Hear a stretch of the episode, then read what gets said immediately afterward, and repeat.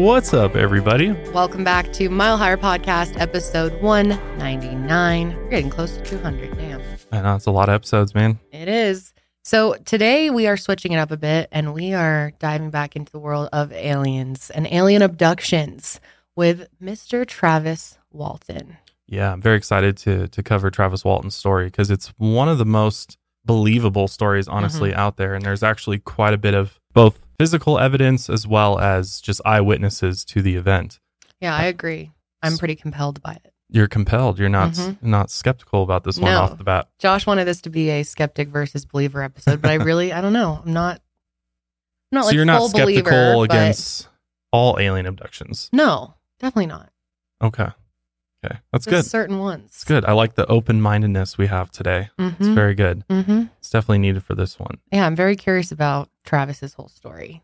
It's Yeah. pretty interesting. It is. It's a story. I mean, it happened in the 70s, and to this day, I mean, he's still. He was just on Joe Rogan not too mm-hmm. too long ago, and really, the way that the telling of the story never really changes. And what I like about Travis is that he doesn't embellish anything really. Like he doesn't. He doesn't try to like make it more than what it was, and he's very very content with being like. I don't know where I went or what Mhm. happened really, but this was what I experienced. He's this is what I remember. Fairly confused. Yeah, I mean, I, I think we'd all be confused Yeah. after after having an experience like he did. Mm-hmm. It's one of those uh, experiences on my bucket list still to be abducted Mm. by an extraterrestrial. That better not happen. Well, if it does, then So I'm going to be left with the baby then. no, I'll come back. They usually bring you back eventually, so I'll come back and tell you all about it. But that's what we're going to be diving into today is the story of Travis Walton. And before we get into this story, I just wanted to quickly remind everybody that our merch website is indeed down, and that's because we're moving providers right now. We're trying to figure out the best way forward with merch. We are working on some new collections though, so there's definitely going to be new merch being released hopefully here in the next month. I'm hoping at some point in Yeah. May we'll be able to get it all back up and also release a new collection for you guys. But We're completely redoing how we do merch, where we buy our merch from, and how we ship, just everything about it. So we have gotten tons of messages. We know that the website is down. It'll be back up soon, yes, and we'll keep you guys updated. This episode of Mile Higher Podcast is brought to you by Stitch Fix, Modern Fertility Express VPN, Raycon, and Tushy. More on them later. But let's go ahead and just jump right into the story of Travis Walton.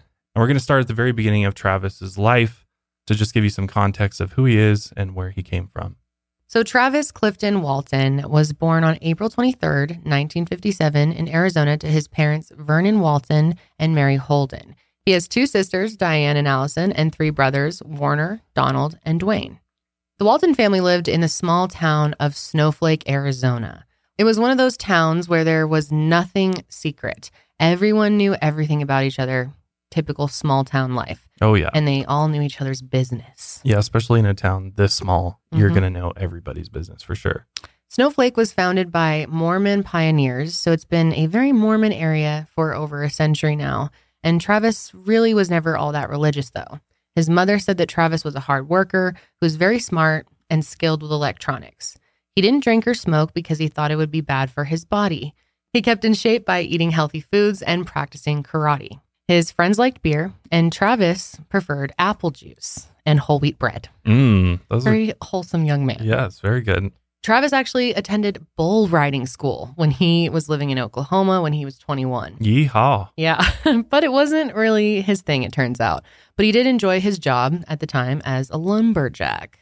Travis worked for his best friend Mike Rogers for almost 10 years, and they worked together on forest improvement contracts in the nearby mountains. Yeah, so basically they go up there and like clear brush to prevent wildfires and all that kind of stuff. Yeah. So on November 5th, 1975, 22 year old Travis met up with six of his coworkers for just another day at work.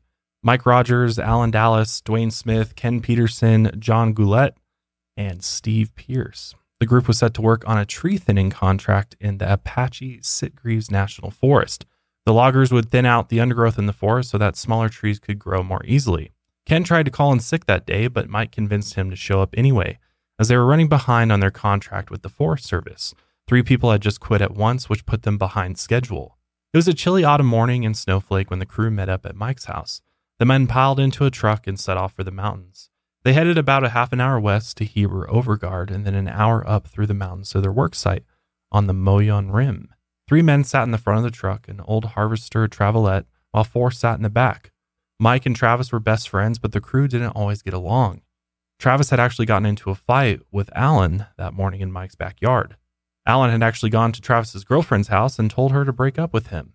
Travis found out that Alan was trying to steal his girl, which really set him off, and the two got into a physical fight over it. Alan tried to take a spin kick at Travis, but he missed and wound up falling on his ass. The issue calmed down and the men left for their job, but things were tense and they had work to do. Eventually, the crew arrived at their spot in the Turkey Springs mountain area and got to work. They worked on thinning some of the undergrowth and cutting a fuel reduction strip to help prevent forest fires in the area. Mike was 28 and the oldest member of the crew. He was in charge of making sure the work was completed smoothly. He built up his career over the past nine years, bidding tree thinning contracts from the Forest Service. Mike was able to estimate the price per acre of the jobs pretty consistently, so he figured out a way to underbid the other contractors and still turn a healthy profit. The Turkey Springs contract was a huge achievement for him. So far, it was said to be the most profitable contract of his career. Travis, Allen, and John were saw workers, and the other men piled trees behind them while they worked their way up to the strip. They had to be very mindful of Dwayne while he worked. Dwayne was new to logging and he was eager to get the work done. He wasn't experienced enough to realize when he started working way too close to Travis. Travis had to watch out and make sure that the trees that Dwayne cut didn't fall on him. It was definitely annoying, but Travis still appreciated Dwayne's effort. On the other hand, Travis hated Steve's work ethic. When the boss went absent, Steve would always try to take advantage of that and would screw around instead of working. Alan was the fastest worker out of everyone in the crew. He could clear trees like crazy, and his work sped up the jobs quite a bit. Everyone knew that Alan had a temper. He had gotten in fights with nearly everybody in the crew. Travis thought that Alan might owe his speed to his anger. It was like he was taking out his frustration on the trees. Of course, Travis had already been on the receiving end of Alan's anger that very morning. But when the crew got closer and closer as they made their way up the strip, that anger began to bubble up again. Travis thought that he and Alan had put their differences aside in Mike's backyard, but all of a sudden, Travis looked up and saw a falling tree heading right toward him. He jumped out of the way, and thankfully, that close call didn't actually hurt him. But when he looked up to see who cut the tree, he made eye contact with Alan. A chill went down his spine when he saw that Alan had a mocking grin on his face. Travis revved his chainsaw and went back to work. Mm, some bad blood between those two. Yeah, not good. After a while, the temperature started to drop, and Travis felt the chilly mountain air numb his body. But the sun set pretty early in Arizona during this part of the year, and once it disappeared behind the mountain ridges, the temperature would drop down to the single digits by nightfall. It was almost time for the men to go home. Travis watched as the sun dipped into the western sky and checked his watch. It was around 6 p.m., and sunset had come about 15 minutes early that day. But the crew continued to work while the sunlight faded. Mike was a little ways away piling up trees, and Travis shouted his name, and Mike held up the stop work signal. Travis was relieved it was finally time to go home. If there were no car troubles, they'd get back before 7:30. The crew powered off their chainsaws and headed for the truck. They loaded up their saws, oil, and gas cans neatly into the back. Everything had to be arranged tightly so the cans wouldn't spill on the bumpy mountain road. Mike shut the tailgate and the men hopped into the old pickup truck, and the crew sat in their usual spots smokers in the back and non smokers in the front. Travis didn't care for cigarettes, so he sat in the passenger seat. The crew headed up the mountain ridge toward Mogollon Rim Road. It was going to be a bumpy hour long ride to Heber up the uneven forest roads. There were water bars on the road that prevented it from washing out during heavy rains, and whenever the old truck hit the bumps, it made a dull clanking sound as its body bounced. Everyone was still pretty warm from that day's work, so the crew rolled the windows down, and Travis stared out the window as the mountain landscape passed by. He loved the fresh air and the stillness of the nature around him. Logging was hard work, but he could still appreciate the scenery. Meanwhile, the smokers lit up their first cigarettes in hours, and the crew cracked jokes about the worn out pickup truck. When suddenly, Travis noticed a light shining through the trees about a hundred yards ahead of the truck's right side. At first, he figured it was the setting sun, but he realized that the sun had already set a half an hour ago. He thought it might be some headlights, campers, or possibly a fire, and the weather was clear that day, so lightning hadn't struck one of the trees. so it probably wasn't an usual tree fire. But as they drove closer to the light, the crew noticed a strange glow too, and the men fell silent. The truck drove close enough to see the light for a brief moment, but the trees immediately blocked their view again, and it was too hard to tell what it was. Mike then drove past a clearing in the forest, and then about 40 yards ahead, a yellow glowing light washed over the road ahead. Suddenly, the light started dropping out of sight. The crew tried to figure out what they were seeing, but nobody could come up with an answer, so Mike sped up to get a closer look. When the truck got to a clearing at the road's edge, the men were shocked by what they saw. Less than a hundred feet from the truck, there was a giant, smooth, metallic saucer floating only 15 feet above ground. It was covered in a bright, glowing light. John shouted out for the truck to stop. And then Alan said, It's a flying saucer. The men were all in awe. Their hearts pounded. They knew instantly what the bright light was. Travis was worried that it was going to disappear. So he hopped out of the truck and just started walking towards it. As soon as we stopped the truck, you know, I started hurrying towards it. It was um, it was uh, hovering just the other side of a pile of logging debris that was uh, uh, placed in the middle of the clearing. They always put them in the middle of clearing so when they burn them, it won't damage any trees. And uh, this craft was hovering in the clearing the other side of this pile of brush.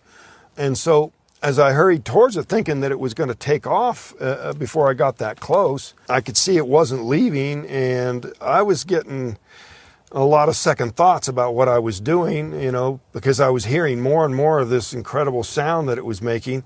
And plus, uh, Steve and the other guys in the truck were uh, saying, uh, you know, get away from there, get back in the truck.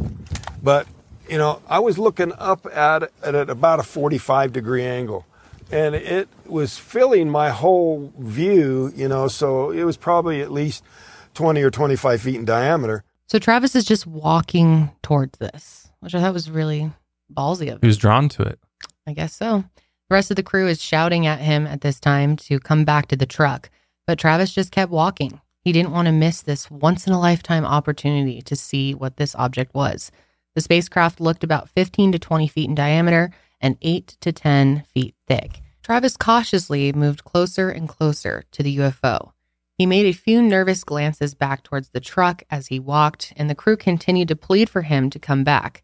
They could feel the UFO's vibrations tingling through their bodies. Which you can imagine. I mean, a craft this big that's clearly being piloted with some type of anti gravity technology is basically like distorting the time and space around it. Hmm. So you're going to feel, it's going to feel very different from where Travis is versus where the rest of the guys are in the truck. So Travis yeah. is starting to sort of enter its gravitational field and he's starting to feel the intense vibrations that it's mm-hmm. creating in order to, you know, create this sort of bubble around it. So Travis kept inching closer to the UFO until he was about six feet away from the center of it. He could hear faint, low, and high pitched mechanical noises coming from the saucer. It was like nothing he had ever heard before. And then all of a sudden, the noises grew louder. It sounded like a bunch of turbine generators were revving up. The UFO started spinning on its axis and wobbling like a top. Travis crouched down in fear. Then an insanely bright blue green light beam hit him with an incredible force. Travis was instantly paralyzed by the blow, and he fell unconscious. His senses completely disappeared, and his vision immediately went black. The crew heard a noise like a lightning strike and saw the beam hit him like a grenade. They watched helplessly as Travis's body arched backwards with his legs and arms outstretched. Like, yeah. Like this. The classic. Almost like, yeah. UFO abduction image. Exactly. Floating up like it's taking you by your well, heart. Well, this is what that's like from. Oh. Yeah. Originates here? This is the original hmm. UFO move. Original UFO move. you ever do that off a diving board? Fuck no. the force of the blow knocked Travis backward almost 20 feet. It was like he stepped on a landmine. They all cried out in horror when they saw Travis motionless on the ground. They thought the blow had killed him. So obviously, the crew all wanted to get the hell out of there as fast as possible. They all jumped into the car, and Mike slammed on the gas. The truck sped off down the road, leaving Travis defenseless and alone with this UFO. Oh man. I think they were worried for their own. I think they thought he was dead. Well, yeah. No And shit. they're like, we got to get out of here. Or we're dead too. Mike threw the truck in park just before they reached the Mogollon Rim Road. The crew was terrified and completely shocked by what they had just witnessed, and they needed a minute to collect themselves. The men debated amongst themselves whether or not to go back for their injured or possibly deceased crew member. They decided that the men who wanted to stay could build a fire and wait there while the other men looked for Travis. But just as Mike hopped out to get a gas can, he saw the craft again. It raised itself above the treetops and flew off, heading northeast at an incredible speed. Mike got back into the truck and they drove a mile down Rim Road. The crew argued the whole way down until they reached the turnoff to Heber. Mike stopped the car and announced that he was taking it back to find Travis. Anyone who didn't want to go would just have to sit and wait at the turnoff. The crew reluctantly agreed to turn around and go back. So they drove back to the log pile that the UFO hovered near when it hit Travis, but there was no sign of the UFO. And when they got out to investigate, there was no sign of Travis either.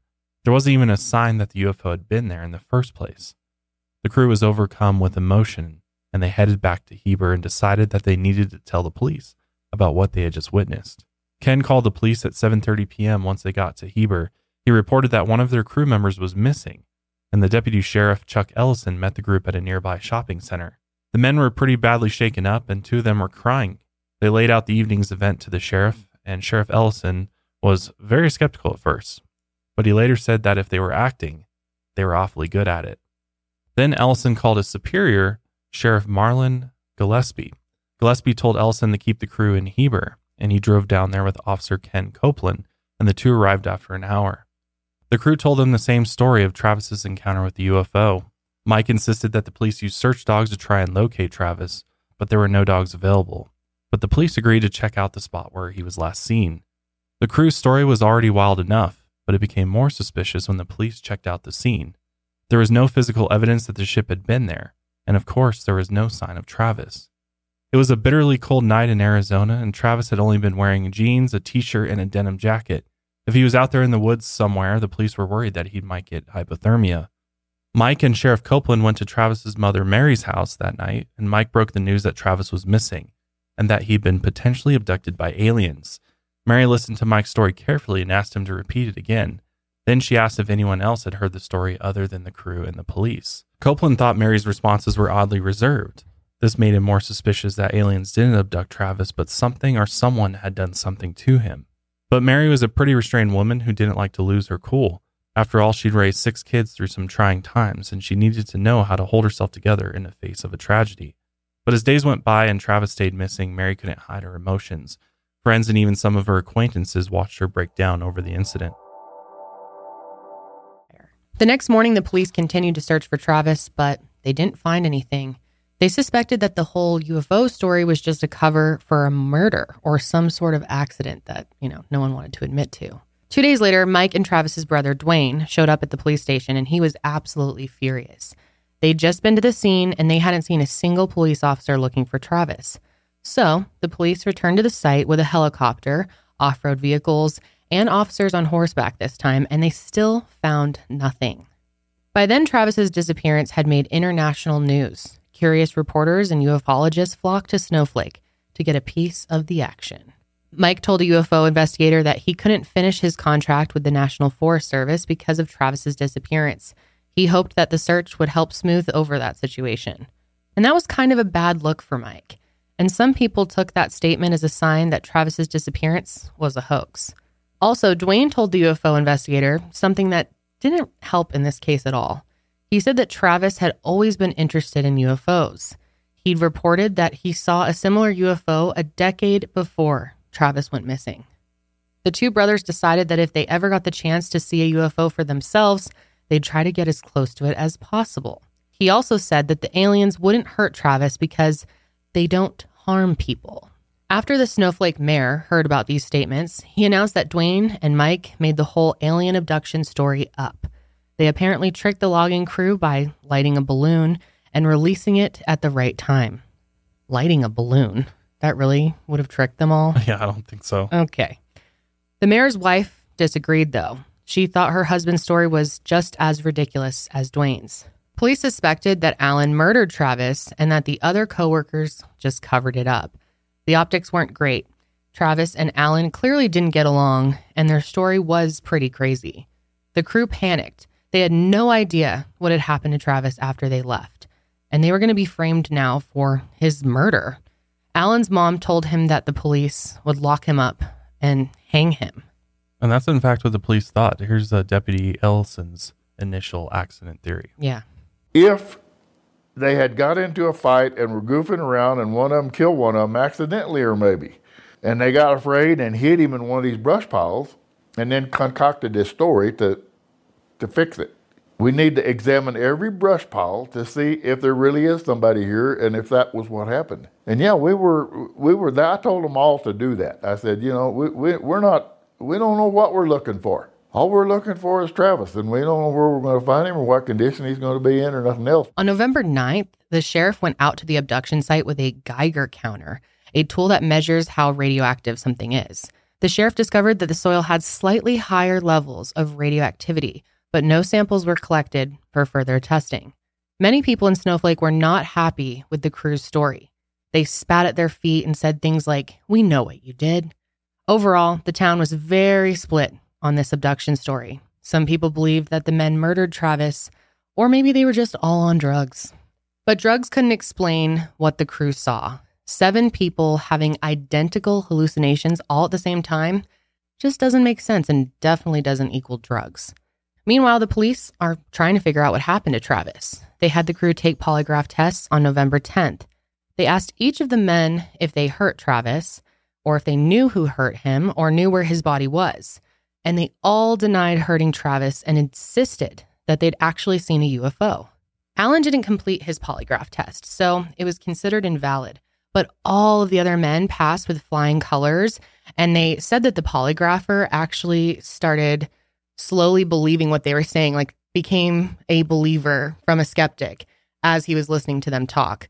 And that actually convinced Sheriff Gillespie that there was no doubt that they were telling the truth. William H. Spalding was a member of the group Ground Saucer Watch, and he told Dwayne that if Travis returned, the group would provide him a medical doctor to speak to privately. I also just wanted to add in here too. There's there's a new film that came out on Discovery Plus where they actually interviewed the crew members and kind of had them walk through the events. And one of the things that is kind of controversial was the actual Geiger counter readings. According to uh, members of the crew that actually went out with the sheriff when they were measuring the radioactiveness of the soil, they said that the Geiger counter was like going off the charts. Like it wasn't even just registering a measurement, it was beyond anything that the Geiger counter could measure. So, you know, again, what the uh, the official report says versus what the actual crew members that were there said differs a little bit, but I tend to believe the crew members just because they were actually there. At this point in time, the police believe that Travis was dead. I mean, based on the testimony of the crew members and what they had witnessed, it seemed likely that Travis was probably lying dead under some brush, and it was just a matter of finding him. But in actuality, they had no idea that Travis was actually alive in the middle of one of the most unbelievable experiences a human could ever have. Meanwhile, Travis had just been hit by that beam of light, but he was starting to regain consciousness. He opened his eyes and saw a bright light shining above him. He was lying on a reclining bed and he struggled to breathe in the heavy, moist air. Burning pains ripped through his body, and he felt like he was dying. There was a strange dark gray device that curved over his abdomen, his clothes bunched up around his body, and he felt sweat pooling on his face. At first, Travis thought he was in a hospital, but when he started to regain consciousness, he saw three strange figures next to him wearing orange jumpsuits, and they weren't doctors. These figures were definitely not human, they were alien.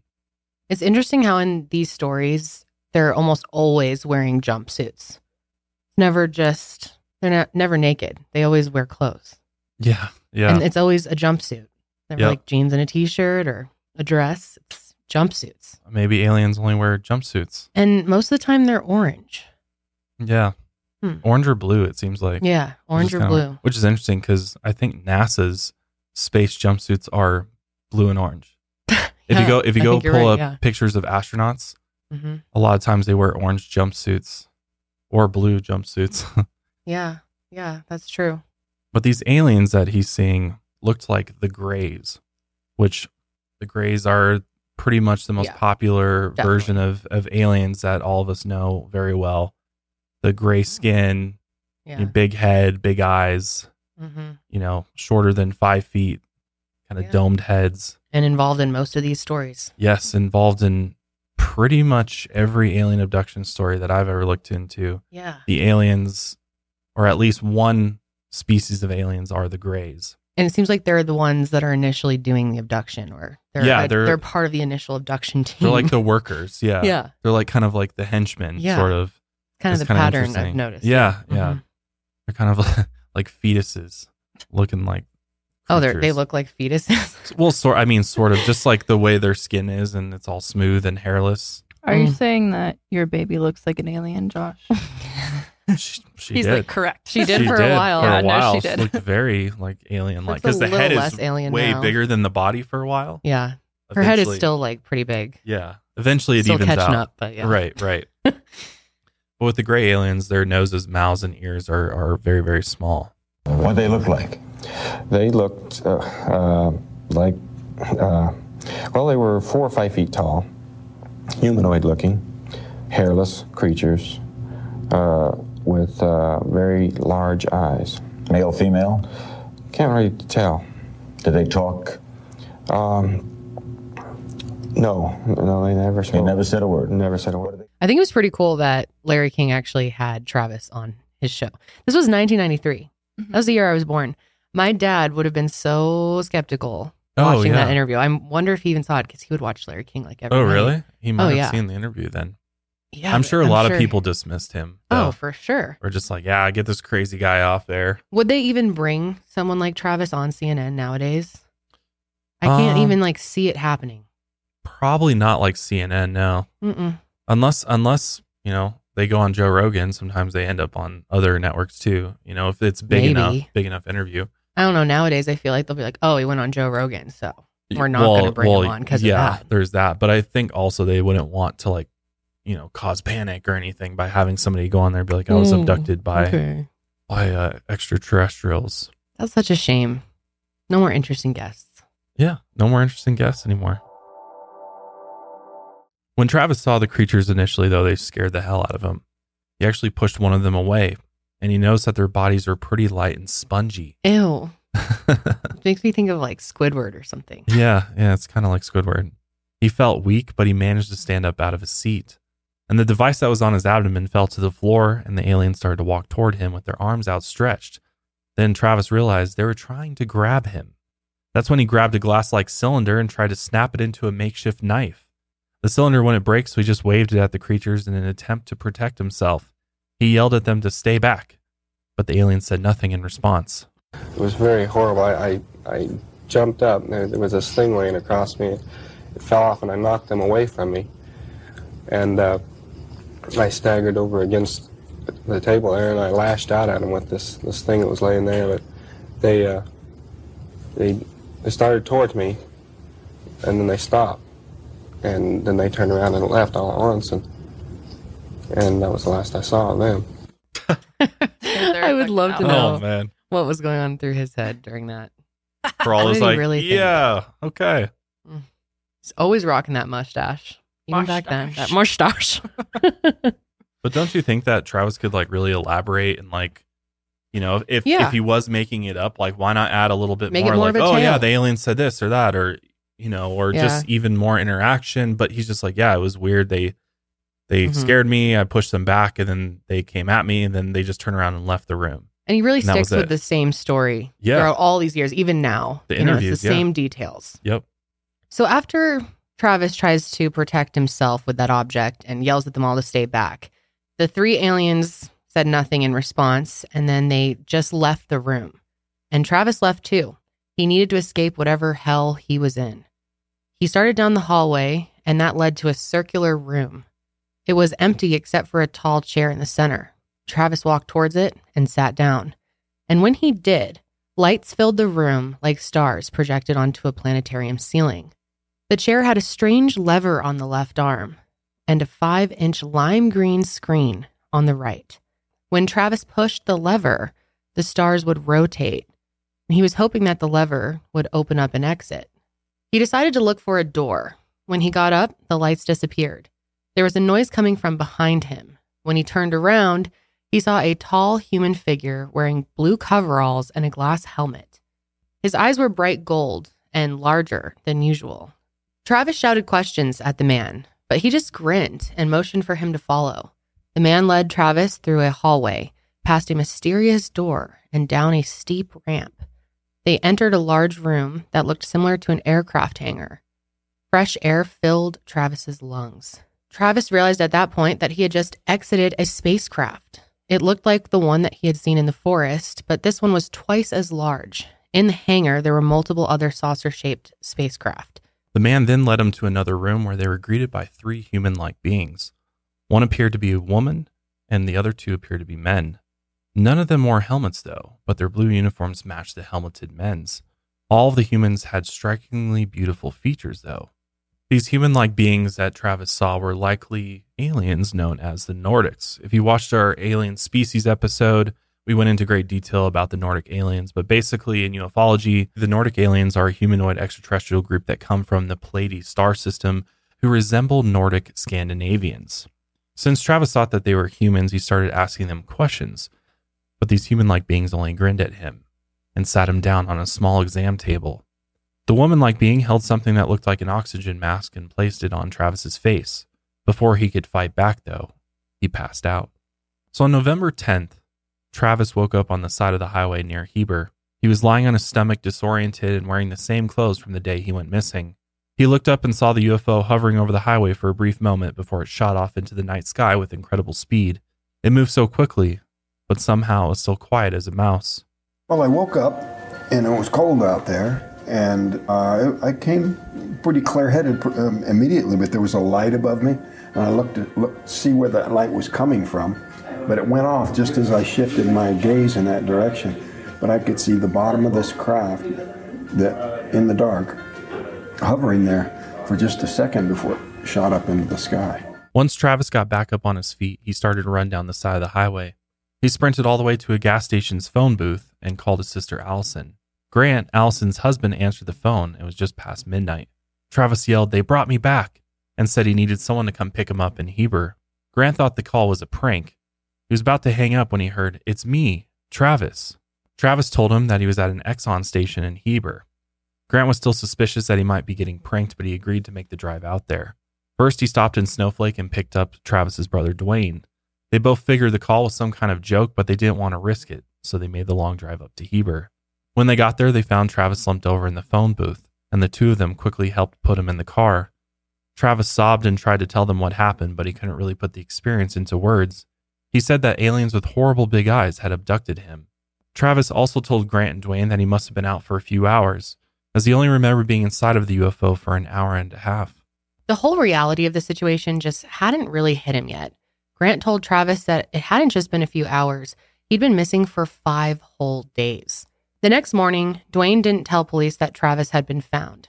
He thought Travis was in no condition to speak to the police. I mean, he was traumatized and practically catatonic. So Dwayne eventually just lied to the police and told them that he had taken Travis to the hospital so they would stay away. Dwayne then brought Travis to William Spaulding's doctor.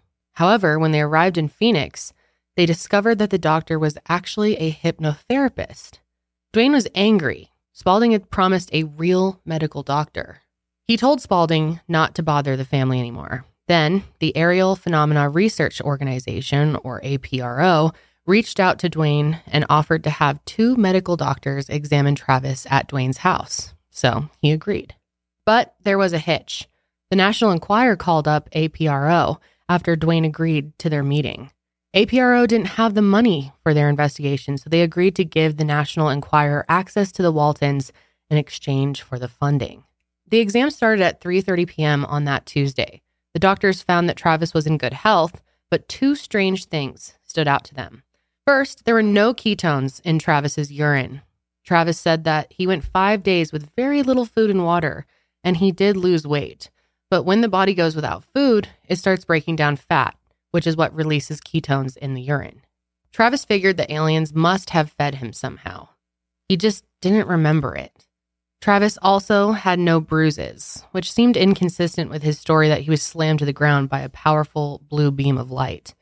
There was a small red spot in the crease of Travis's right elbow that looked like a needle mark. However, the possible injection mark was not near a vein. A lot of skeptics actually think that the needle mark shows that someone, or Travis himself, injected himself with drugs. But a blood test revealed that there were no drugs in Travis's system. An EEG showed that Travis had an unusual brainwave pattern, bisynchronous waves alternating from front to back. This brainwave pattern wasn't found in an EEG that he had done years later. Sheriff Gillespie heard about Travis's return and met with the Walton brothers that Tuesday night. He wondered if Travis was possibly hit over the head or drugged. Before I had any contact with my crewmates, uh, the sheriff was putting out this theory that the crew might have slipped me drugs or hit me over the head or something and caused some kind of delusion. But once I found out that they had seen what I'd seen, you know, then there was no doubt. Uh, I had medical tests that proved there were no drugs in my body. I've passed five tests from three different examiners. So, as you just heard, Travis had a medical examination which showed no head trauma or traces of drugs in his body. He also told Gillespie that he'd take a polygraph, truth serum, or go under hypnosis to prove that his story was true. So, Gillespie set up a secret polygraph exam in Scottsdale to avoid the media frenzy. When the crew found out Travis had returned, they were overjoyed. Not only was Travis safe, but they could breathe some sigh of relief. Everyone would know that they didn't kill Travis. Dr. Harder was brought in by the APRO to hypnotize Travis one to two days after he returned in a Phoenix hotel room. Dr. Harder used regression hypnosis in order to help Travis remember what he had experienced.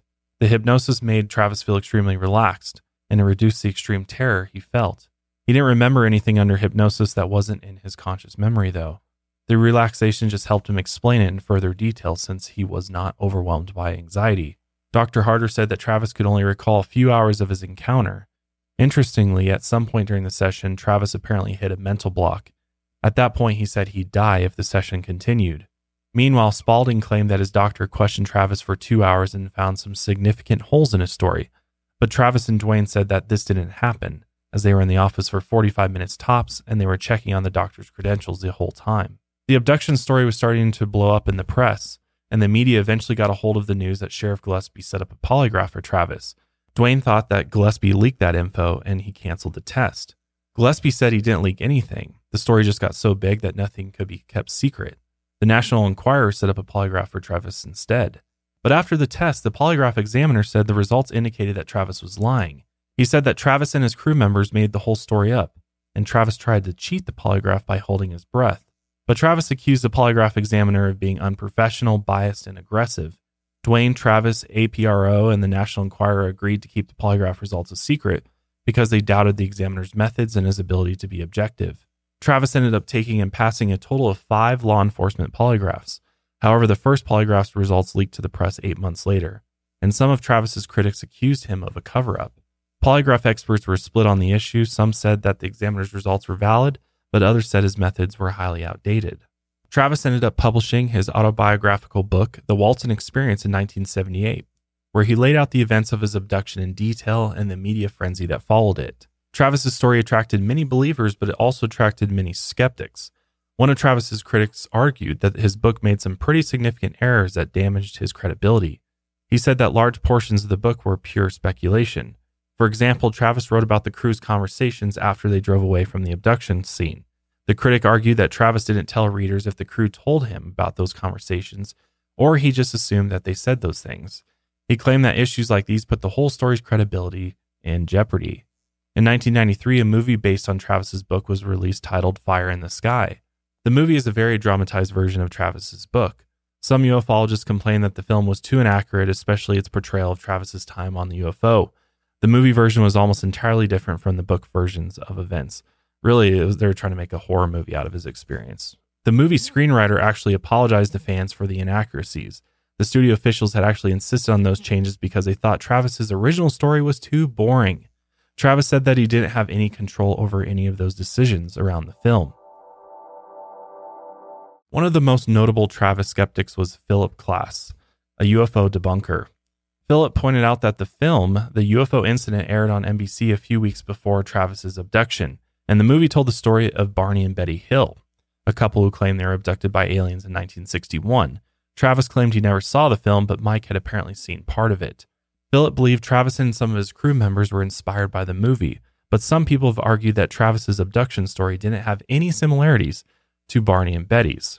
Were you a believer in UFOs? Had you ever spoken about UFOs? Had you ever discussed Yeah, I, it? I was I was open to the subject because uh, you know I had a family member that had seen one years before, and so you know I wasn't completely closed-minded on the subject, but I was not a UFO buff. I had not bought a book on the subject or you know been deeply into the subject. You weren't a Whitney, a Whitley Strieberheil. Not at all. No. Now you are. No, I'm not. As a matter of fact, my way of coping with all this has been to sort of shy away from the subject. I've been invited to these conventions and whatnot. But you let a movie be made.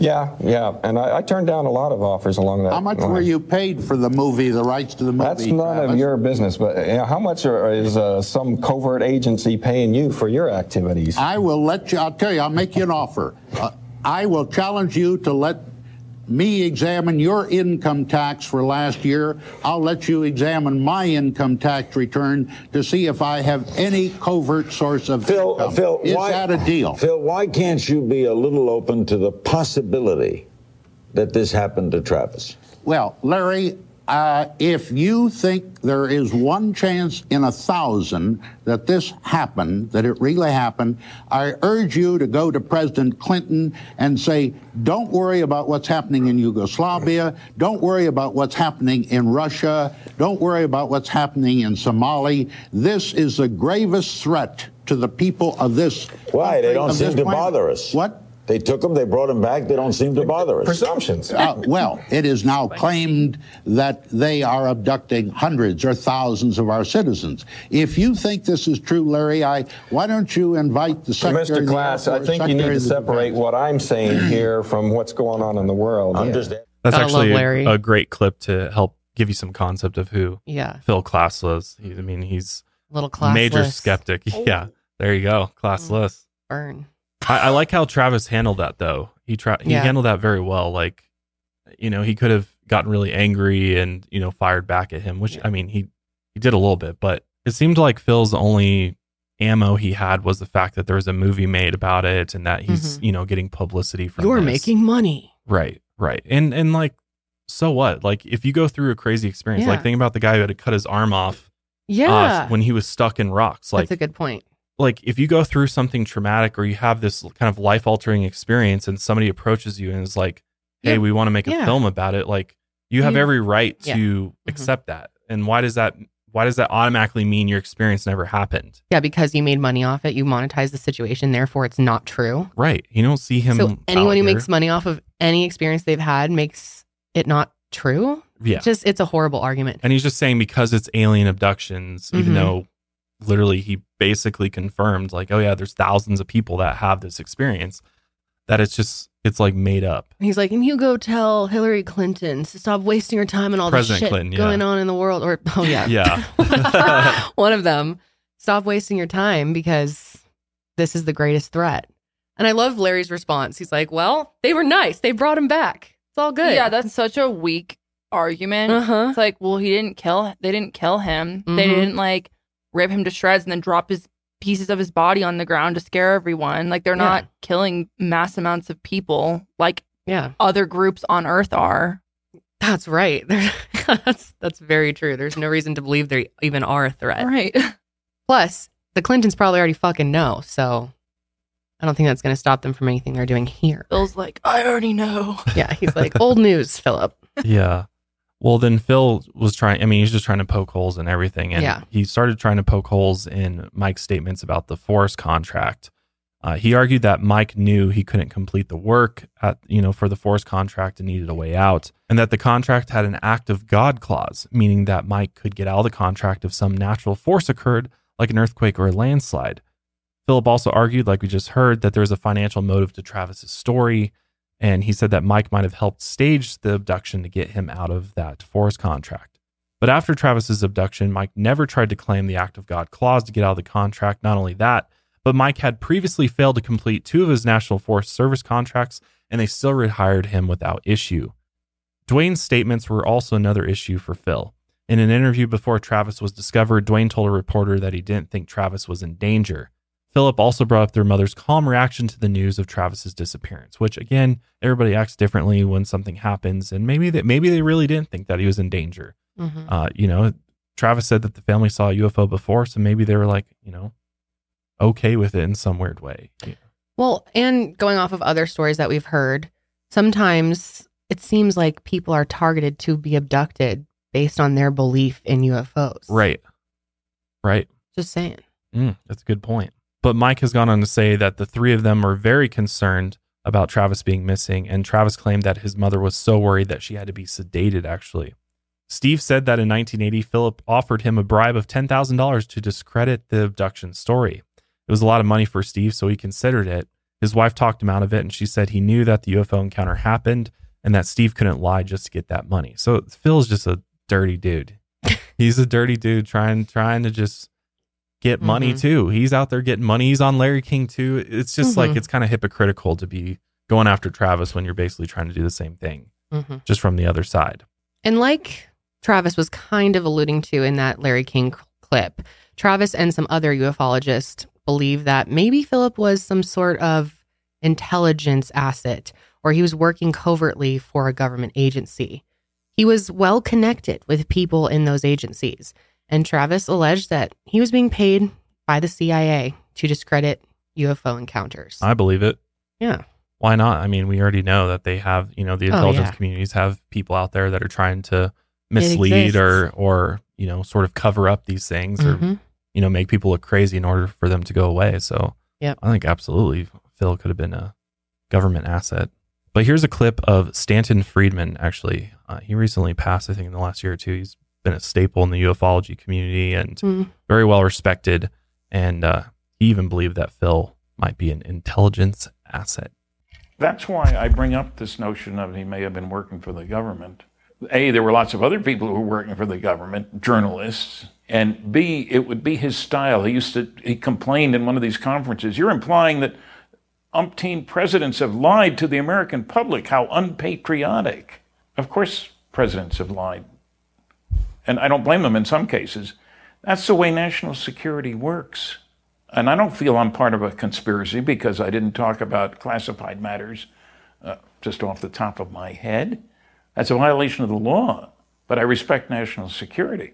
So, on occasions, you have to lie. Uh, disinformation was a very important thing in winning World War II. It was aimed at Hitler and Japan, but we lied intentionally, often, Shocking. powerfully. uh, that's that's the way the ball game is played. That's like the put beautifully that. put, right there. Yeah. I mean, that explains it perfectly. That this this notion that the government never lies, the presidents never lied to us, is a very Yeah. very very false one. Deputy Ellison also claimed that Philip told him he was a UFO investigator for the U.S. federal government. So there you have it. He identified himself to me as a federal uh, U.S. government UFO investigator, Philip Klass, uh, and uh, and I think he was, you know, and he was the only U.S. government man that appeared on the scene. So here's a few more clips of the debate between Travis and Philip Klass on Larry King Live. It's pretty interesting. First of all, I think it's necessary for people to know just exactly what Philip Klass really This is, is Mike, who he by the really way. is. Uh, he's nothing more than a disinformation specialist from Washington, D.C. The man has used character assassination, mudslinging, and uh, outright fabrications in an attempt You to cover up the truth. goddamned liar, Take it easy, Mike. Rogers, In- and I have caught attempt- you in falsehood after falsehood, No, you and not, you sir. know it. No. Yeah, you, you have made outright fabrications in an attempt to cover up the truth about our incident. They found no bruise marks. They found no burn marks. They found no physical damage. The only thing was a like a, a needle mark in his his elbow. So there was no physical evidence. When the morning after this incident allegedly occurred, when the law enforcement officers went to the site to inspect, they found all kinds of dry pine needles, which, if this had actually happened, those needles would have been blasted away, they would have caught fire, they would have burned. Why are you laughing, Travis? Well, because uh, this is typical of the sort of reasoning pattern this man uses in attacking all UFO cases. Uh, he's equating the the absence of evidence to be the evidence of absence. That's absurd, you know, and that, that's uh, actually a logical fallacy. And uh, he does not know the nature of this energy beam. He, he, he presumes But I know, know. the nature of somebody being blasted through the air 10 feet and hitting their shoulder against rock. There should be bruise marks. But let's talk about some other evidence. That late that night, a, um, a deputy sheriff, Ken Copeland, together with Mike Rogers, went to the Gibson Ranch House where Travis's mother was staying to break the news to her that her son apparently had been zapped by a UFO and had been abducted. Right. And and uh, Sheriff Copeland told me he said when I went there he said I was I was afraid she was going to become hysterical. She was going to break into tears. I didn't know what would happen. And when Mike Rogers told the mother what allegedly had happened, she said, took it very calmly. She says, Well, those things happen. And then she started to tell the officer about her own UFO sighting and the time that the other Well, son, let me Dwayne, tell had been something. chased by a UFO. and tell her, hold on. Yeah. Uh, you know, I was there. I was one. Of, I was there with Ken Copeland, and I was there with Travis's mother. And Ken Copeland has embellished this thing to beat hell. Uh, first of all, You're challenging You're- the truthfulness of this I law certainly enforcement. am. I certainly am. why there, there lie? were Well, there were three people hold on, there. Phil. There were Okay. three people there: me, Travis's mother, and Ken Copeland. Travis's mother does not say that these things were said like this. I can testify that they were not said like this. It's it's Ken Copeland's word against the two of us. Have you asked Ken why he's not telling the truth? I haven't talked to Ken Copeland since then. Well, you, you see, you know, my mother is a very self-reliant person. She was staying in a cabin miles from nowhere by herself. She's not that sort of person. She raised six kids by herself. She's a very strong woman, and she's not somebody to just fly to pieces because somebody uh, is telling her that her son is missing. So after the film premiered, Travis, Mike, and Alan agreed to take another polygraph test. And again, all three of them passed. Travis re released his book that year, changing the book's title to the movie title. And in its re release, Travis added rebuttals to some of Philip's claims. And Mike Rogers actually did the book's illustrations. In 1983, Philip made a statement for the UFO newsletter Saucer Smear, where he put a curse on any UFOologist who spoke or even thought poorly of him. His curse said, No matter how long you live, you will never know any more about UFOs than you know today. You will never know any more about what UFOs really are or where they come from.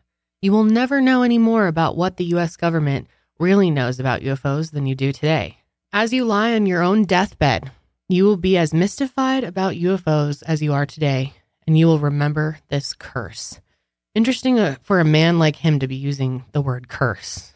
Yeah, he's he's batshit crazy. Yeah, he really does seem like He really is. I mean, he's he's just out there trying to. I mean, he could be a paid government disinformation agent, or he could just be somebody out there seeking attention, but from the other side, being a skeptic. And Yeah. there's, I mean, there's whole shows out there, podcasts even of, of skeptics that just all they do is they go around and claim to debunk everything, and it's just like those. Mm-hmm. I feel bad for those people, honestly, that they live in this world where they can't believe in anything unless they have physical, concrete proof that meets their standards. Yeah, which obviously I, I do feel like it's good to be skeptical in some cases and but he, here he doesn't really have much to go off of. Even in his argument on Larry King, I mean it's pretty weak. No, he's just he's just more angry at them. yeah. Cuz he thinks they're liars. because they're telling him that he's a disinformation agent. Yeah. So, in spring of 1994, Mike went back to the abduction site and he saw that one tree on the edge of the clearing looked a lot bigger than it should have been. He took a core sample and found that 85 years of the tree's rings were normal, but the most recent 15 years were significantly thicker than the rest. About a decade later, Travis and Mike went back up to the site to investigate the trees. They got cross sections of the trees on the edge of the clearing. Those trees had thickened growth rings, but only on the side that faced the spacecraft. Also, one of the crew members actually developed skin cancer on his right arm, which had been exposed to the elements after Travis left the truck's door open. The cancer may have been caused by the UFO's radioactivity. The sheriff did find elevated radiation levels in the soil a few days after the abduction, which strengthened Travis's story. In 2009, Travis appeared on Fox's Moment of Truth game show. Before the show, he took a polygraph and they asked if Travis had been abducted by aliens in 1975. And this time he ended up failing the polygraph. Travis was shocked, but he told the host that the polygraph was 97% accurate, not 100%. And he repeated that he has passed five law enforcement polygraphs. Were you abducted by a UFO on November 5th, 1975?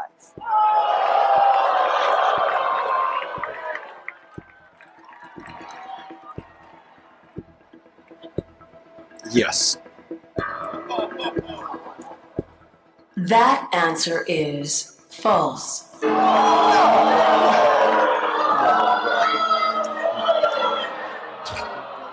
Well, Look at his wife. I think it's interesting that he even chose to go on like game shows and things like that. I mean, it just, I feel like it's just an opportunity to be discredited. And plus, it is a game show. or I mean, be credited. I mean, I think he was hoping true. it was going to be That's just true. another public, you know, maybe. credit for him. But But it kind of adds to the argument for people that think he's out to make money off. well, of this. well, and also you got to think from the show's perspective. It'd be be really great TV to embarrass the guy that claims to be Oh, yeah. abducted by UFO, right? Yeah.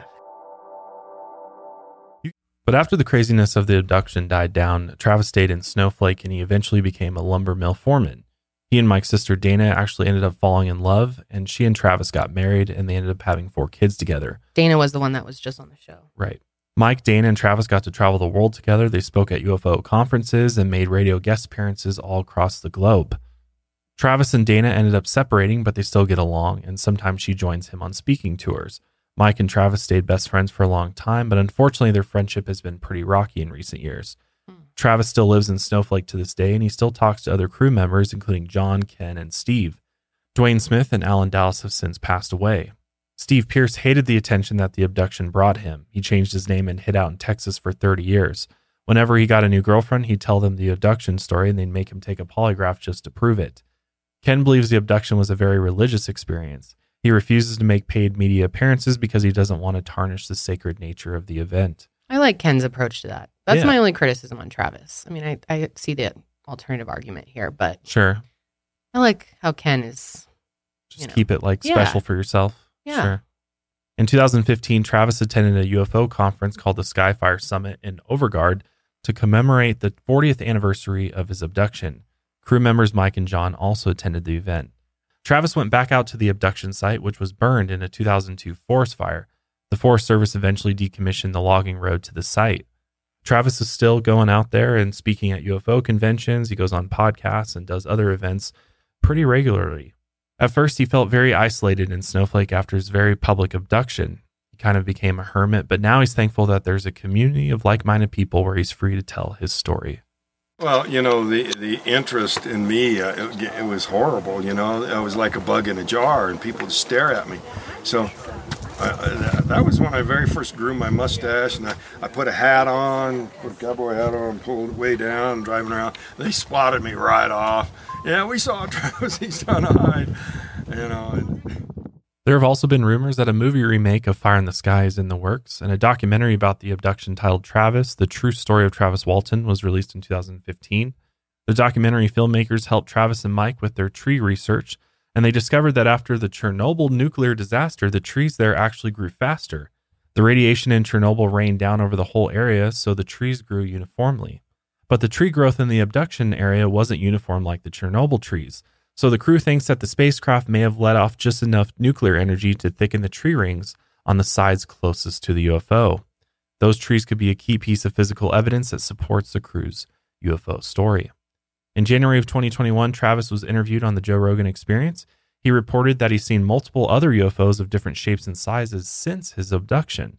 Dwayne believed Travis was dead when he first went missing, but Travis thinks his brother was eventually convinced by the abduction story because of Dwayne's past UFO sighting. According to Travis, 10 years before he was abducted, Dwayne saw a tic tac shaped UFO while deer hunting in the woods. The hunting spot was only about 10 miles from where Travis was taken. Unfortunately, Dwayne Walton passed away in 2011 at the age of 62. The abduction area has a high level of lightning strikes, and when lightning strikes rock or sand, it creates mineral like substances called fulgurites. Travis has wondered if aliens may have been in the area because of those fulgurites. Travis doesn't think he was chosen by the aliens. Instead, he believes that he was accidentally damaged by the UFO and the aliens abducted him to try and correct the damage they caused. Travis said his abduction experience was traumatic, but it wasn't because he was actually in danger. He just didn't know enough about the aliens to realize that they wouldn't hurt him. It really was hard to process such an overwhelming experience at first. Travis doesn't think aliens are evil or intend to harm people. After all, they did drop him off alive. They're advanced beings, so if they wanted to wipe out humans, they would have done it already. Travis doesn't want people to be afraid of aliens or UFOs. He says evil green aliens are just a Hollywood stereotype and a government disinformation campaign. All he really wants is for people to realize that we're not alone in the universe, and people who've encountered UFOs shouldn't be afraid to speak up and speak out. That's hard though, because someone who's experienced it could see Travis's experience and think, hmm, do I want to put myself through that? Do I want the attention that he was just talking about in that clip? Probably not. No. I think it's really interesting that he has chosen to stay in Snowflake. Yeah, you would think that he'd want to leave town and, and hide somewhere. I mean, I could see maybe if you'd want to be there because you'd almost be like a local celebrity. Yeah, I but- think I think that he is a local celebrity there. Yeah. So why not leave? Why why would you want to leave a place like that? he probably does feel connected to it too. Yeah, having the don't abduction site nearby. It's very interesting.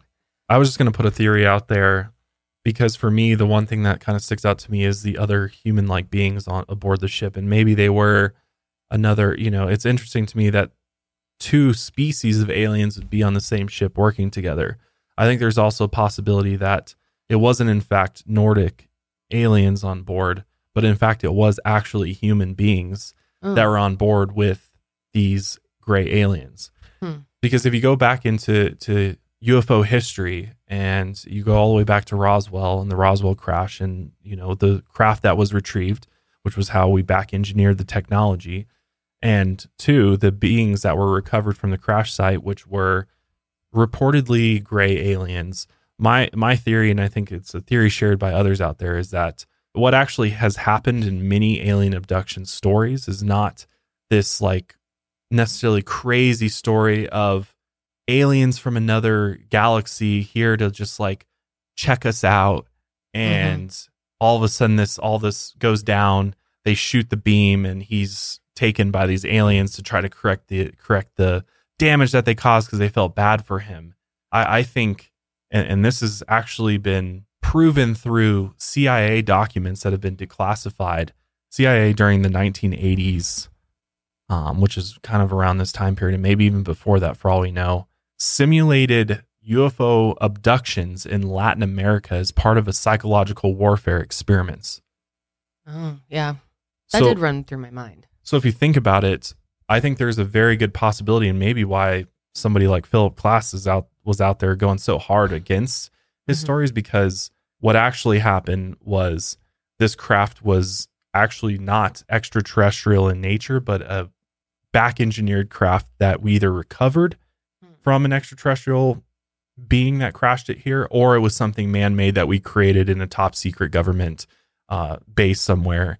And in fact, what we were doing was human beings alongside these gray aliens, which we recovered these gray aliens. Perhaps one of them survived, or perhaps we've even figured out how to clone them or create new gray beings, or even some people think they're AI beings. Like that's why they don't speak and they're just kind of like these like little worker bees, basically, mm-hmm. that maybe they're controlled by this whatever this secret organization that does these experiments is this was all planned basically that this was a planned abduction that they were testing out technology that they had and what perfect place to do it than in the middle of the forest in Arizona.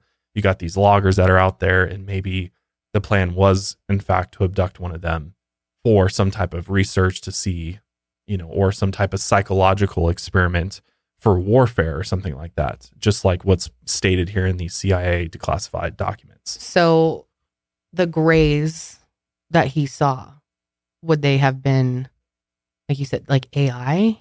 like human made. Huh. Like there, there, there's a lot of people that believe the gray aliens are not necessarily like from another star system. Like Mhm. we captured a few from Roswell, and since then we've cloned them and created created sort Yeah, of these I have heard that even like humanoid, robotic humanoids uh, in a way. So going back to one thing you said though, You don't think that it's possible for a craft to have multiple species of aliens aboard? I think it's from the stories that I've seen, I think it's unlikely. But I- you believe David Huggins, and there was like three species. yeah but i think i think his is a whole different experience i don't put it in the same category as this like i think there's different types of What are the and I think- categories? well i just think that that was a that was a different kind of experience i don't even necessarily think that he was i think david may have even like astral projected into that experience versus this was like a physical abduction you know what i mean like he th- mm. that was more of like a a spiritual journey there because of the meditation that he does and all of the things that he does in that regard. I almost think that that was some sort of out of body experience that he had with multiple alien groups because it wasn't necessarily, this is much more, it didn't start with a craft, right? It started with the beings coming to was him. it real then, or was he? Are you saying he like kind of dreamt it in a way, I think it was this weird in between. I think he was in this weird state of consciousness like where, between universe? Yeah. or uh, kind of between dimensions, a little bit. Yeah, like I think he was kind of it's a different I just think it's a different experience. I can't really explain his experience Mm. No completely. can. No, nobody can. I mean, he's a special guy. I think he had a very special experience Huh. and it was a more you didn't bring that up during that episode because I kind of see that point now that you say that. Oh, well. Should have said that back then. Maybe I would have believed it a little more. Yeah, well, I I thought about it more and just with these physical alien abduction stories like Betty Barney Hill. I think Betty Barney Hill was another military alien abduction. Did I don't they have only Greys aboard? they had grays and they had a human on there. They had like a redheaded human on board. So it's like it's just weird that it's always grays with like a human like being and and sometimes they're described as being Nordic aliens, but again, I don't have we don't we have far less proof of Nordic aliens than we do gray aliens if that makes sense. Or maybe Nordic aliens are a human alien hybrid. Right. And they work True. with Greys who Could are be. Yeah, it could just be a, an a- AI bot could be. situation. That's how they do it. Could be. I think even uh, Tom DeLonge in his Joe Rogan interview, which you haven't heard that, it's a very interesting Mhm. talk that he has. I think Tom DeLonge also believes that the gray aliens are are not are like in. back engineered. We like took their DNA because we recovered their bodies Mhm. and we in secret labs we're doing crazy cloning. We're doing all sorts of uh, hybrid. You know, I mean, we just which by the way, we just figure um, scientists just mapped the entire human genome which is pretty big deal to to like that's a big look into the genetics and what makes us who we are right so we have that we just mapped the human genome who doesn't say that some government top secret lab with the smartest people in the world didn't already do that years and years and years ago and it just was Mhm. never made public because Most likely. things are farther advanced than we even know Kind of seems that's normally how it goes. I mean, in 19, you know, 1975, this kind of thing is existing. I just have kind of gone away from this whole idea that just aliens are here observing us and that it's just like this happens chance sort of. you think it's more government involved in some Yes, I think I think a lot of it is. I think a lot of UFO sightings are are man-made craft that's been back engineered Hmm. from alien craft, but I don't necessarily think that every UFO we see in the sky is some extraterrestrial origin. It might look like a Or saucer, but we have had saucers. Talk to Bob Lazar. Bob Lazar was Yeah. back engineering the the sport model, which is your classic saucer UFO back in the the 80s or whatever. Yeah, so it's like point. and nowadays the, the UFOs we're seeing are not even saucer shaped most of the time. Like the Tic Tac uh, with the whole U.S. Navy chasing that Tic Tac Mhm. UFO was like a little Mhm. freaking cylinder. Yeah. So it's like they're changing the shape of this the UFOs we're seeing now are changing and becoming different shapes and and sort of you know being able to do different things than back in the 70s and 80s and 50s and which was just a saucer. And Hmm. so it's changing and evolving over time. Is that because we're being visited by different aliens? Maybe. Yeah, Or maybe. or is it the groups that are making these things on this planet, whether it be with aliens' help or not, getting better and it better, yeah. becoming better and better at it. That's an interesting theory. I didn't think of it that way. But I mean, I just go back to the CIA docs that they were literally simulating alien abductions in Latin America for psychological warfare experiments. This is, I can, I'll link it below if you want to look at it. But there's literally declassified documents that said the CIA was literally doing this. Uh. So that doesn't, this idea that the government is the ones conducting alien abductions Mhm. doesn't seem that far fetched. Yeah, no, it doesn't. It's an interesting theory for sure. It's hard to say either way, obviously, but okay. I already know how you feel. You believe Travis. You think this was a, gov- a government involved abduction. Yeah, I, I think his story's true. I think Mhm. everything that happened to him is true. I think I, I don't I don't have anything to not believe it's true. I agree. I don't have things that stand out to me, and the the five original polygraph tests given by law enforcement say a lot to me. I think I am like ninety five percent in belief of Travis, whether or not it was government involved or actually an alien abduction. I'm totally out on that one. I have no idea. Janelle, what do you think? Is Travis telling the truth? I'm like 80% there. Okay. Like I'll Wow, never be okay. 100% unless you like Mhm. I don't know, maybe You get unless beamed happens up. to me. Yeah. But I definitely think he's one of the more Believable. yeah, believable of the stories that we've covered. Could it be like some type of psychological break or something? Maybe. But But if it was All six of them had it. yeah, it. I was gonna say All the other six dudes had the same break when they saw the UFO. Right. That does make it harder. I mean, to play devil's advocate, couldn't they have like all come up with this whole story on their own and then like made sure that, you know, this is what we saw, this is what happened to us, blah blah Mhm. blah. Again, I'm not saying that they did. I I'm just never gonna sit here and be like 100 percent Yeah. Travis was Yeah. abducted by aliens and they saw it and blah blah blah. But I definitely think he's one of the more believable incidents that we've looked at. I think if it was like three dudes, I would agree more with that. Six but the more lot. there are, yeah, the, it's harder to con- keep a consistent story. Even if you look at true crime, Yeah. when people make lies in a group, normally over the years, one person's going to crack or like miss one thing or Mhm. mess up a detail, and they're all very consistent. Yeah. But I agree with you. I mean, you you never truly know, and there could be some reason for them to make it up that we don't even know about. Yeah. It's it's difficult. How can you I mean, it? how do you explain away the radiation though? Yeah, that was the thing weird. that was probably the most compelling to me Mhm.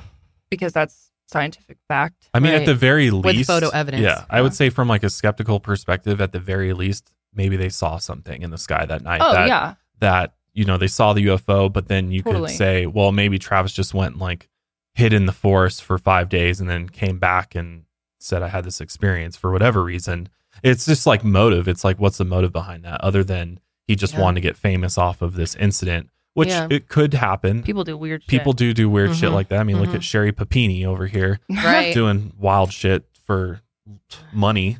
Sherri so people do do crazy stuff for money. So it's not out of the realm of possibility. I No. just think it's that's a really rough road to go. I think And- that if I like put a percentage of belief towards them seeing something like you were saying, it's like I would say I'm at like to 90, 95. Like I think they probably definitely saw something weird and were like Mhm. spooked. As far as like this entire thing of like him going with the aliens and the cylinder and like the like that whole thing, that's a little bit more of a reach for me personally. But Yeah. not to say, I, I mean, I certainly think it could have been possible. This is, like I said, one of the more compelling stories we've covered. Yeah, definitely. Curious if it was an abduction, are you more likely to believe that it was government involved or actually aliens? Mm, it's a good question. I don't know. Yeah, I agree. I don't know. I don't know. Not enough information. I don't trust the government for shit. That's for sure. And the fact that you know you're saying that more and more you believe that these things are done by the government because they're crazy. I completely believe that 100% that the mm-hmm. government is like fucking with us in many ways Yeah. than just this. Yeah. They would do something It's just like really Absolutely, they would. my thing that gets really hard is when you really dive into like politics and sort of what's happening in the world and where the major events that happen throughout world history and everything comes back to the military industrial complex Yeah. it always comes back to war and fighting and a threat Mhm. and this is where i tend to agree with with dr greer because he believes that you know the next big thing we're going to experience is a faked or hoaxed alien Yeah. invasion I where 100% believe that. Where I the agree. government's going to be like, we're under attack from these extraterrestrials from who knows where, Probably in our lifetime. and we need to beef up all mil. It's all hands on deck military Mm-hmm. operation in order to you know feed that beast. Yeah, right? and not to mention if they're like, "Oh my God, we're under attack, and you poor civilians can't do shit." But if you listen to us Yeah. and give us all your money and give us all your trust, we're Yep. going to save you. We're going to take care of you. I mean, what better way to continue to control society than some outside force Right, right. coming Mhm. to us? I 100% believe that that's going to happen. I agree. and and the more that time goes on the more i believe it because it seems like the talk of ufos and this whole buzz is becoming more and more and Yeah. and it's becoming more i guess mainstreamed you could say Oh, totally. Especially with the creation of the Space Force. oh yeah right so i'm like are they Right. planting all these little seeds so that one day when aliens attack and oh my god they're evil and they're here to kill us all it's not as far-fetched and we're Yeah. like oh my god we all saw this coming Yeah. we better like hope that the government can save us They're teeing it up. Yeah. I agree. Exactly. Absolutely. I mean, it's it's almost like clear as day Mhm. if you think about it. And at the same time, like, do I think that there's potentially an otherworldly species or you know aliens out there observing us? Sure, I think absolutely. But I think it's not in the way that we. I think oftentimes the things that we do see and that, that are caught on camera aren't alien yeah because I feel like the aliens that are here and traverse across light years away to be here are just not going to be detectable by us. Like That's we're what I'm saying. Like they're if they're smart enough to get over here, Yeah. they're Yeah. fucking way smart enough to make sure that they're not detected by our dumbasses. Right. Yeah. Like, oh Right. wow, what is that light in the sky? Like you don't think they thought of that? Mm-hmm. Yeah. I mean, they're That's true. basically interdimensional. I mean, to be to be a civilization at a point where you can travel light years across the universe in Mhm. order to just do some surveillance on on it, like you're you're doing that in a way that is beyond any form of technology Right. that exists i think in the entire universe like i think at this we're talking something that can't be explained by science as we know it right Mhm. like our smartest minds if we were shown the the abilities of these other extraterrestrial civilizations that are out there they wouldn't even be able to under there would be no level of knowledge that we currently have right now as human beings that could possibly understand or compute how they're doing this. I think Mhm. it's beyond our our understanding. It's almost like they're gods. I almost look at aliens now as like they are the gods of the universe. There's other civilizations that are higher on the Kardashev Mhm. scale Mhm. that are at a godlike status where they can harness suns. They can literally build structures around suns, and we're sitting here like, you know, Yeah. applying sunscreen to our skin to keep us from burning, and So- they're building whole. They're Yeah. living around stars. Is it that type of thinking that makes you think that Travis's abduction is too simple to have been done by That's actual? Yes, absolutely. Okay. This is way too simple. So it's almost like the idea that it's it's planted by the government or staged by the government in order to keep planting Right. these ideas in our head. Right. To And keep have people the like Travis UFO out lore there. going. It keeps us believing. Yeah, By that makes a little people more sense having when these explain it stories. It has us it gives us something to hold on to, to have faith in and believe in. And and that's why there's this whole community of people that all follow it. Like Mhm. Yeah. the UFO community is like a cult in itself. It's Mhm. like these people pretty wild are are there. very they hold on to their beliefs, they hold on Yeah. to these things and in, In which, all like, different ways. It's like denominations Yeah, almost. it's- which it is. It's like a- slice of ufology are you going to believe in? right. And everybody's got in the fighting Yeah. and just like there's all this There's a lot of fighting. it's a whole thing and hmm and i think that's on purpose i think this is a planned deal Yeah. and it's just That makes a lot of sense when you put it like that. Yeah, I almost feel hypocritical being like, yeah, I totally believe he was abducted by aliens because on one side I'm saying, why would aliens come here so obviously? They're Mhm. way smarter than us. They're so beyond our intelligence that we're never going to understand it. But then on the other hand, I'm also saying that yeah, he was probably abducted and this was real. Like, well, you're but saying they're too smart. abducted, whether or not it was. But- yeah, right. I don't think necessarily it was by aliens because Right. then that like debunks my whole theory of. But they're so fucking brilliant that yeah, if they wanted to come here, they would be here and we would have no no idea. yeah. Honestly, you two are both swaying me the other way that this was staged, kind of. Yeah, not thi- by him, but by Right. something like he was literally abducted. yeah and he was interacting with what he described as humans and Yeah. that to me Mm. that to me is very just Mm. just kind of leans in the direction of that this was orchestrated by some Huh. some earth group that does this kind of thing and they're they're out there and i mean if you if you even dive into the the history of any of this you know for a fact that there's these organizations that exist they're Yeah. they're out there there's there's whole i mean there's underground tunnels leading to underground bases there's all sorts of craziness going on with the military industrial complex. There's like there's classifications that are infinitely higher than what the president has. I mean, there's there's so many different things mm-hmm. that we can prove with documents and things that are declassified and and just hearing from people that actually worked in it, like Lou Elizondo, who led the Pentagon's UFO research program. I've watched a lot of him. He's done tons of interviews, and he says some very. I would love to have him on the show, and maybe I can Mm. I can get him on and interview him, um, or we can interview him at some point because he he said some things that I'm just like, he knows a lot. Clearly, he was deep within the government, and he knows that in the idea of threat is this national security threat Mhm. among anybody related to government UFO research continues to come up. Mhm. So it's like, what is that threat? And that's what we're we're trying to figure out. Like, what's the threat? Is it is it extraterrestrial or is it something that's being made right here on Earth Mhm. that we just don't know about? We we cloned sheep long time ago. Yeah. So the cloning technologies exist. Yeah. So why couldn't they be cloning No, they absolutely could. Aliens Yeah. using DNA that they they retrieved from Roswell Mm. almost 100 years ago now or 80 years ago and that's they have these sort of little Yeah. could be you know Mm. it- when you clone something how do you get consciousness into that being Don't ask me. ai Ah. you give it consciousness and ai is a consciousness in itself Mm-hmm. So that's what these things are. That's why they they seem so very robotic. They don't talk because it's like aliens. They would be telep. You know, they'd be they'd be communicating with you in some way. They would fit, they would know how to communicate with you. Mhm. And why did there was not a single bit of communication throughout his entire experience? Yeah. with Why is it on always so simple? Like all the time when these people come in contact with Yeah. aliens, it's like, oh, they didn't say much. They smiled.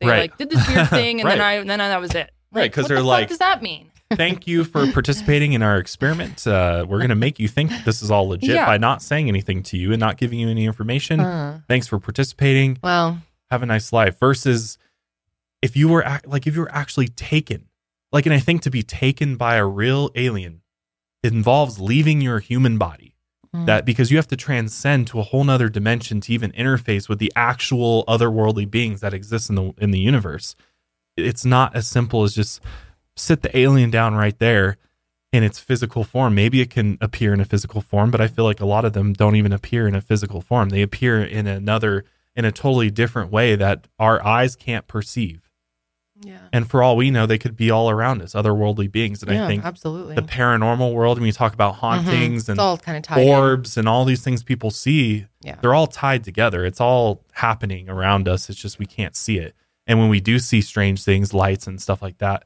maybe sometimes we're catching glimpses of of this other realm that exists but oftentimes especially up in the sky we're dealing with military aircraft and i mean the area snowflake arizona tons of military bases down there Mm. that's where they did the atomic Really? bomb all the roswell's not far from there Oh, the- it's the right, desert right. it's the middle of the desert area 51 desert Yeah. all the top secret military shit's in the fucking desert that's Yeah, where it's going I on mean, that's some good points here. So- really making me think. i'll get off my soapbox but No, I enjoyed that. That was very interesting. I went into this feeling a completely different way as far as what his abduction was. Well, I think a lot of people just are like, take it like, oh, he thinks he was abducted by aliens from another planet. Pff, that's insane. But oh, I you- didn't think that. I believed him, but as far as what he was actually abducted by, now I'm really Right. to- Well, that's what I'm saying. Is like people go into the these abduction stories being skeptical right off the bat because Mm-hmm. they don't know all this other stuff. Right. So they're just assuming that the guy and and I think Travis believes he was abducted by aliens from another Yeah. planet. So that's his that's his experience, but I think likely it wasn't that and it was something else and he just doesn't or maybe have not. that I mean, or I we don't know. That's just one theory. I want to know what your theories are. So Yes. leave them in the comments. We love to hear from you guys or tweet us at Mile Higher Pod. Pod. Yes. Yeah, just pod. And that's going to be it for us today, guys. Let us know if you found this episode as interesting as we did. Yeah. And if you want to see more, you know, I've got plenty Phenomena. plenty more topics so that we could dive into. I enjoy it. I would love to dive into more spiritual and paranormal activity and sort of, you know, what does spiritualism mean to you? What does it mean to me? What does it mean to other people? Let us know. I'd Yeah. be interested to talk about that more. I'm sure people would be down for that. But that is going to be it for us today, guys. We will see you next time. But until then, keep Keep- on taking your mind A a mile higher.